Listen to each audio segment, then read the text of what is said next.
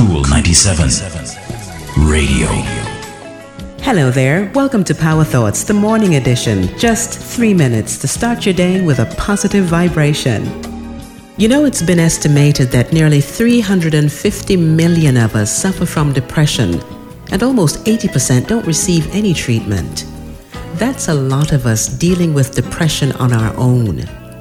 And it's a huge misconception that people who suffer from depression are just feeling sad or are mentally weak.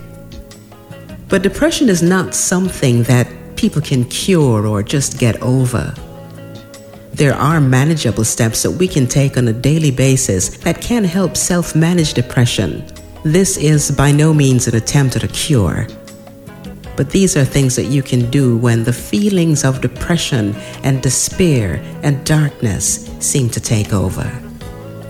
The first step is to recognize and acknowledge that it is depression. Admitting that you're suffering doesn't make you a weak person. In fact, it's the opposite.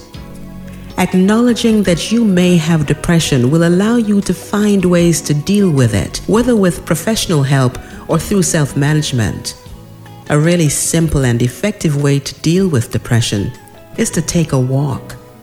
If you find it difficult to find motivation for an exercise routine, then walking is a great way to fit some movement in your daily life. Getting out in nature will have a healing effect, and breathing some fresh air will have a big impact on our brain's oxygen levels and allow us to have clearer thoughts. So if you're depressed, make a plan to start getting more exercise in your life. That's your power thought for today. I'm Rosman Brown. For more thoughts on life, visit lifehack.org. Talk to you next time.